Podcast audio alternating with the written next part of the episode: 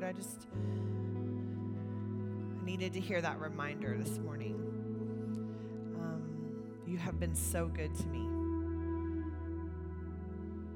Even in times where I feel like the circumstances overtake me, Lord, help me lift my eyes to see how good you are. That you are present, that you are faithful. Lord, may our spirits be overwhelmed with your goodness. Is in your name that we pray. Amen. Good morning. Well, you guys can have a seat. So glad you, you are with us this morning. If I haven't had a chance to meet you yet, my name is Melissa. I serve here as the executive pastor, and I'm just um, just excited to be here with you this morning. I know there's a number of guests here. Um, I know that it can be kind of weird walking into a new space. So thank you for being brave and honoring us this morning and joining us. And we would love to connect with you. We can do it really easily. You can text welcome to 817 755 1668, and you connect with a pastor, and we just help answer any questions you have and just help with your next steps here at the table. So I hope you get a second to, to do that today so we can connect with you later this week. I promise we won't do anything weird or show up at your house. It'll just be an email and a text. That's it. So, um, Today, we are continuing through our series um, through Philippians called Not Done Yet. Um, and as I was preparing for this message this morning, um, honestly, I don't, I don't know why. Every time I read Paul's writings, it just makes me think of all the weird things that we do in church. I don't know why. But like, we do do some weird stuff, okay? Just like look at what we do compared to like the rest of the world. We're gathering here in the morning, okay? We're doing a sing along, right? Um, you know, we, um, uh, you know, eat stale chiclet bread and and take shots of grape juice and like you know, like we don't really, you know, don't always explain that. Um, we talk about the spirit, a spirit living in us. Talk about being covered in the blood. Like outside of the church, that could be kind of weird, right? We give people on a regular basis baths in their clothes, right? So, like, I mean, we do things that from the outside looking in, um, are weird. Okay, I'm just giving us a hard time, but it's kind of funny when you think about it like that, right? But like whenever Paul, I read Paul's writings, I am reminded of the things that he says and go, wow, if that was said anywhere else, people would be like, what? And we we do things like when something unexpected happens or something bad happens or, you know, someone dies suddenly or, you know, we as as believers sometimes will say things like, you know, oh, it uh, everything happens for a reason, like God has a reason for this, or um, you know they're in a better place, or all these things. And as as Christ followers, that might bring comfort to us, but in someone in that situation, that's probably like the least comforting thing that you want to hear, you know, at that moment. So a lot of times, if something bad's happening, just listen and nod. You know, just okay, don't say anything, right? So but I blame Paul for all these weird things that we say. So, um, in all his writings in the New Testament. But um, I, we, un, we have to understand why he, we say the things that we say, right? We have to get what Paul was aiming for when, because we do want to be reminded that God works for good, right? We do want to know that there's a purpose to suffering right? And, and we do want to understand that, but sometimes they're just not very comforting in, in, in the moment.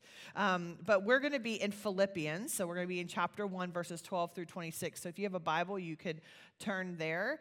Um, or if you are a Bible app, uh, user, you can go to our live event and find the scriptures there, or they will be on the screen um, in front of me. So I want to kind of just lay some foundation before we dive in. So um, I think context matters. I'm a, I'm a why person. Tell me all the what's happening around the situation. So um, the Apostle Paul is imprisoned in Rome.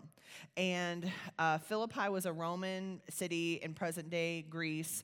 Um, and he planted this church there. And he had a really special relationship with the church. Um, and there was there's a couple things. So this this body of believers was made up of gentiles. So there was very few jewish people that lived in this area. So these are people that did not were not raised in the jewish faith okay? Um, women played a significant role in this church and funding the ministry. And they were not a wealthy um, congregation, but they were incredibly generous and incredibly loyal to Paul. And so, in Philippians, what we see is they have heard about Paul's suffering in prison. And even reading this letter, you almost wonder if Paul thought, I'm not going to make it out of this. Like the tone of the Philippian letter feels like he's like saying goodbye. And so he is facing this reality, writing this letter to a people he deeply loves. And this letter is such an encouragement to us to change and shift our perspective. So join me in Philippians 1 12 through 26. Now I want you to know, brothers and sisters, that what has happened to me has actually advanced the gospel, so that it has become known throughout the whole imperial guard and to everyone else that my imprisonment is because I am in Christ. Most of the brothers have gained confidence in the Lord from my imprisonment and dare even to speak, even more to speak the word fearlessly. To be sure, some preach Christ out of envy and rivalry, but others preach out of goodwill. These preach out of love, knowing that I'm appointed for the defense of the gospel. The others proclaim Christ out of selfish ambition, not sincerely, thinking they will cause me trouble in my imprisonment. Why does it matter?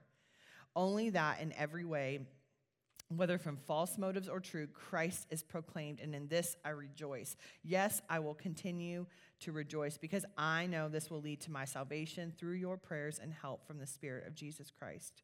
My eager expectation and hope is that I will not be ashamed by anything.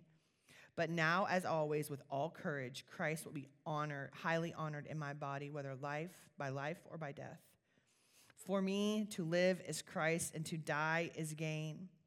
Now, if I live on in the flesh, this means fruitful work for me, and I don't know which one I should choose. I'm torn between the two. I long to depart to be with Christ, which is far better, but to remain in the flesh is more necessary for your sake. Since I am persuaded of this, I know that I will remain and continue with all of you for your progress and joy in the faith, so that because of my coming to you again, your boasting in Jesus may abound. So there's a couple things that we have to dissect here. Paul has endured a lot. And he's saying, in spite of everything I have endured, the gospel, the good news of Jesus, has advanced. The imperial guard or the emperor's guardsmen, these are very influential people in Rome. And they are coming to faith. And now remember, he was chained to a guard. 24 hours a day on four hour shifts. So, sharing the gospel to his captors who had a lot of influence back where they would go in the seat of power. We see Paul tell the church that what he has he's endured has emboldened people to speak about their faith. We see that he is rejoicing, and no matter what the circumstances, Christ is being proclaimed. He is saying it doesn't matter if it's to my detriment, I will rejoice and be unashamed about anything. We see Paul is torn between wanting to live here and wanting to be with Christ, and either way, Christ will advance. The gospel will advance. Paul is challenging us to see where we fall in the face of difficult circumstances, and his were horrendous. He was beaten, he was chained, he was whipped.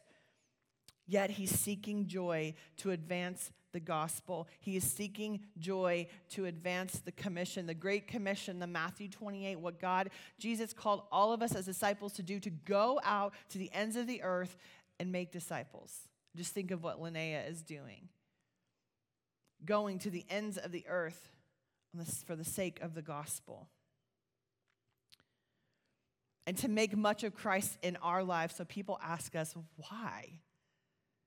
And I'll tell you, when it is, things are going well, telling people that I'm a Christian is easy.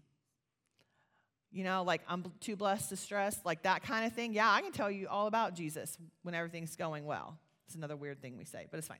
Um, you know, in good times, is my purpose in life to make disciples and to love people and to love God? Yes.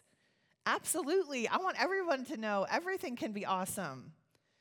And then the bump in the road happens.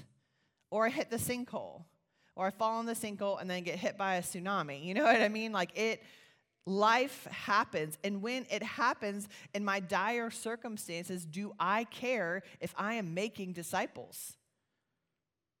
Is that a priority? Is that even something that crosses my mind as I'm walking through the bottom?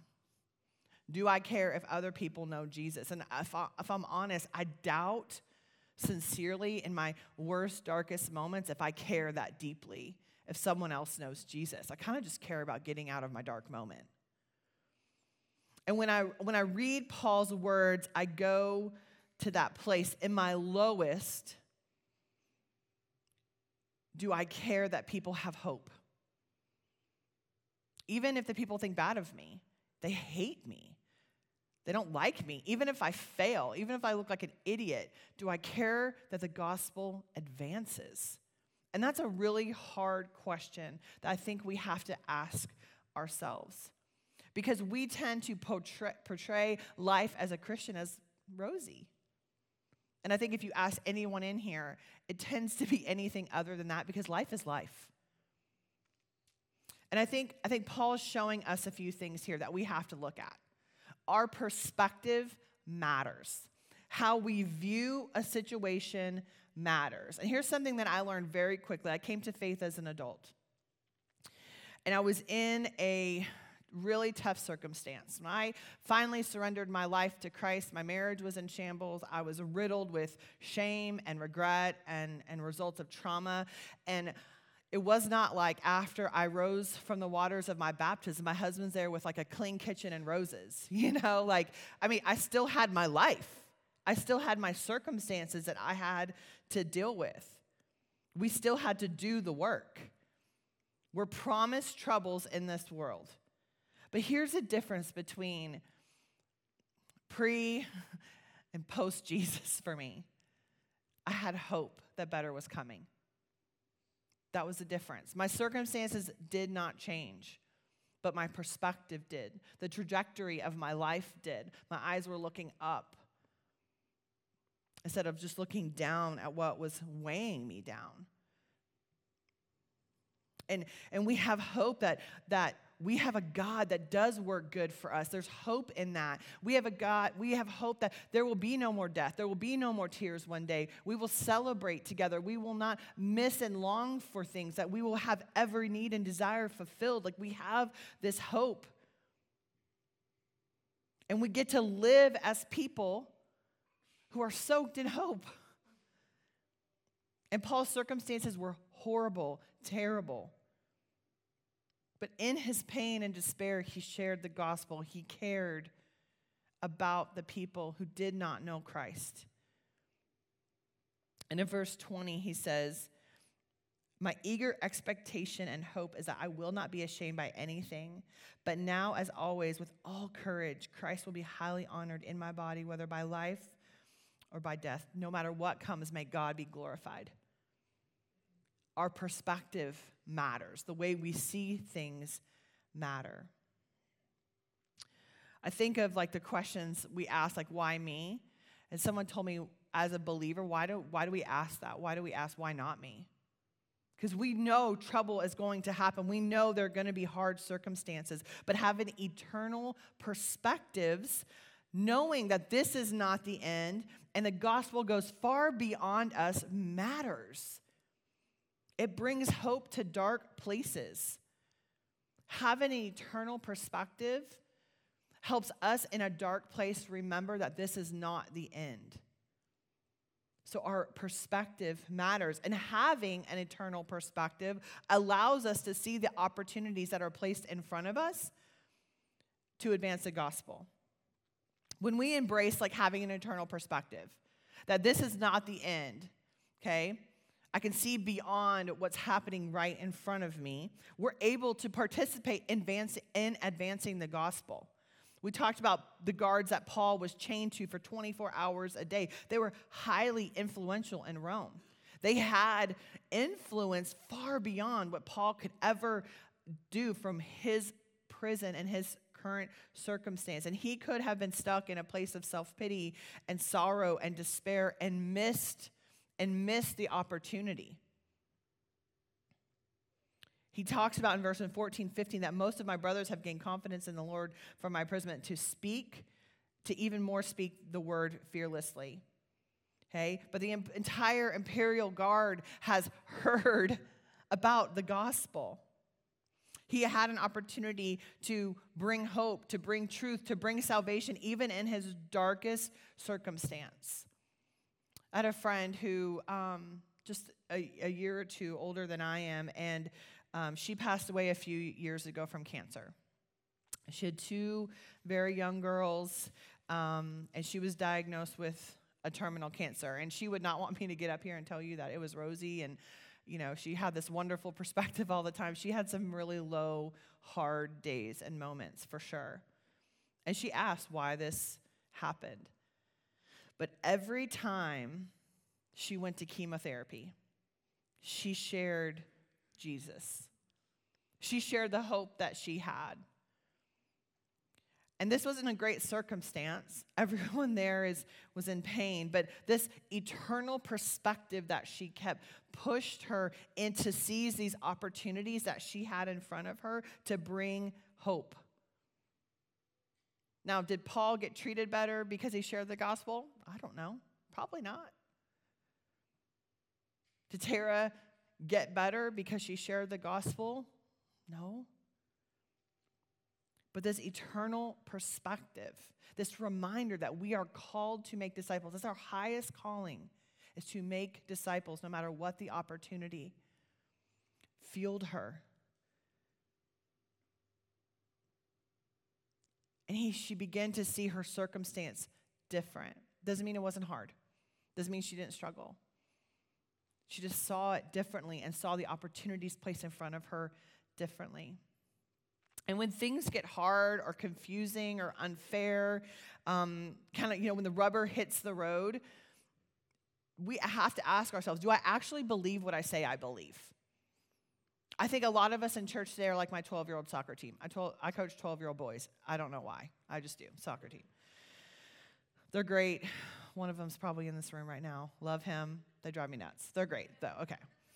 Um, but they're when they're playing against bigger boys, you know, they get bumped off the ball, right? And they get frustrated and they oh, hang their heads and they want to quit and all this stuff. And I'm like, listen, doesn't matter that they're bigger. Bigger foundation, lower your body, lean in. You'll be okay, right? My friend Lisa uses a term about this when they get frustrated. Like, I get my wagon, I put my blocks in it, and I go home, right? Frustrated. I don't want to do this anymore, okay? That's why sometimes stuff happens to us and we get bumped off the ball.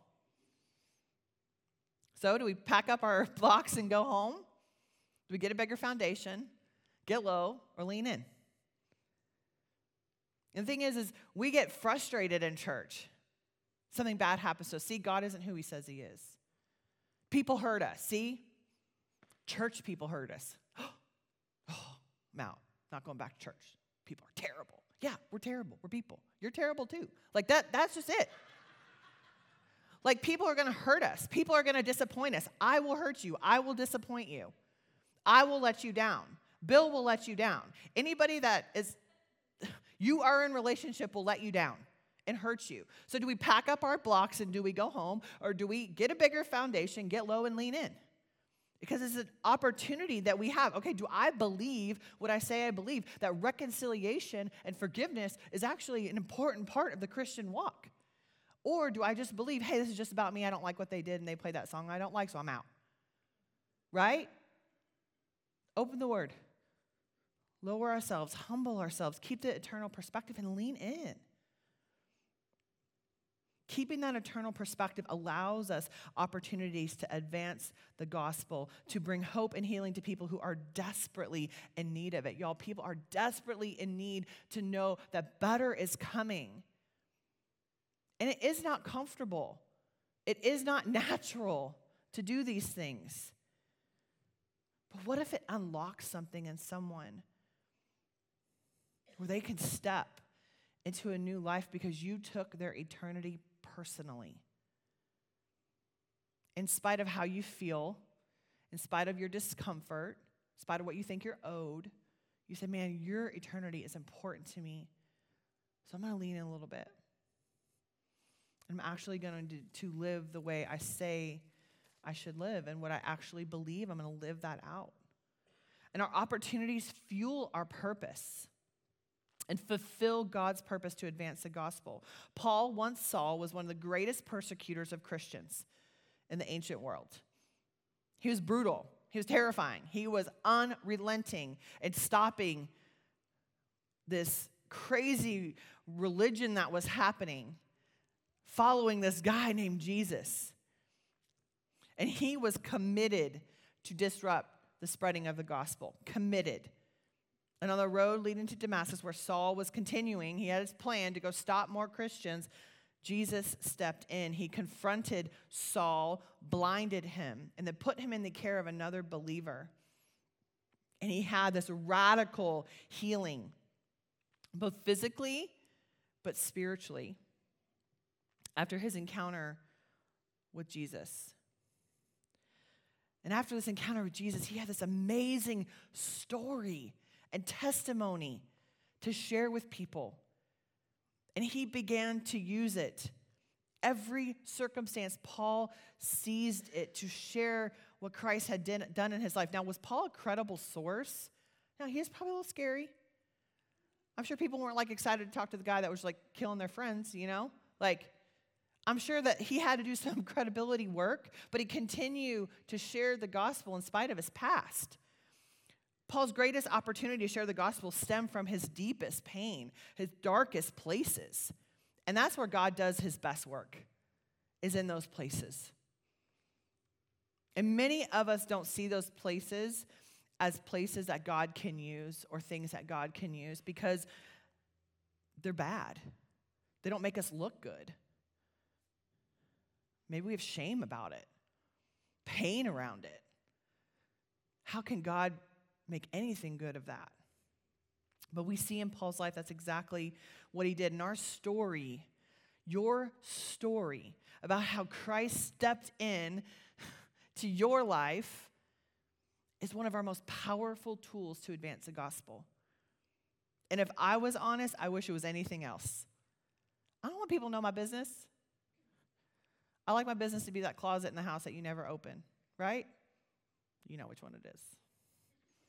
Everything else is labeled and organized, but that closet, scary.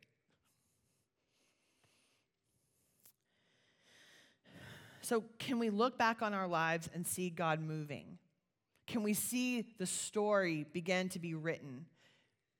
Can we look back and see, gosh, that's the moment that God redeemed me? He pulled me from that dark place. Yes. Do we want to use it? I don't know.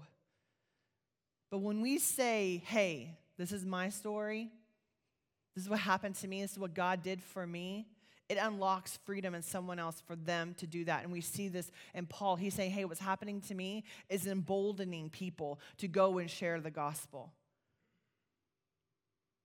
I wish my testimony was not my testimony. I do.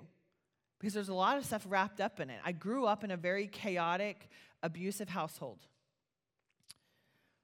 I left my home with very little value self value, worth, identity, safety. I didn't leave and enter in the world as someone who felt secure and loved and self assured.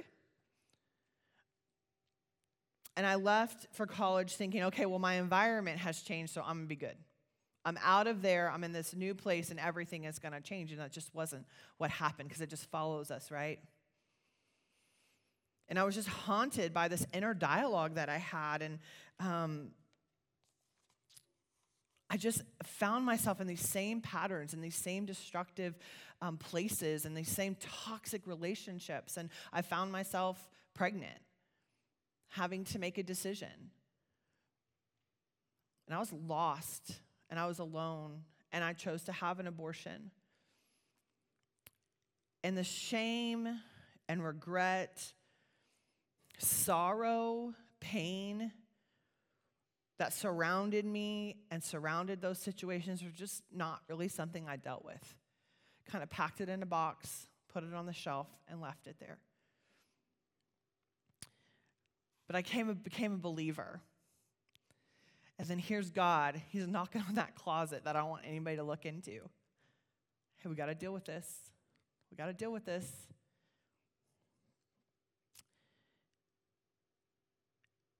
I never had shared my story before. I was sitting at a very unassuming lunch at Boo Ray's, enjoying my crawfish fondue. And I'm sitting with a lady I don't really know that well. And she shared with me her abortion story.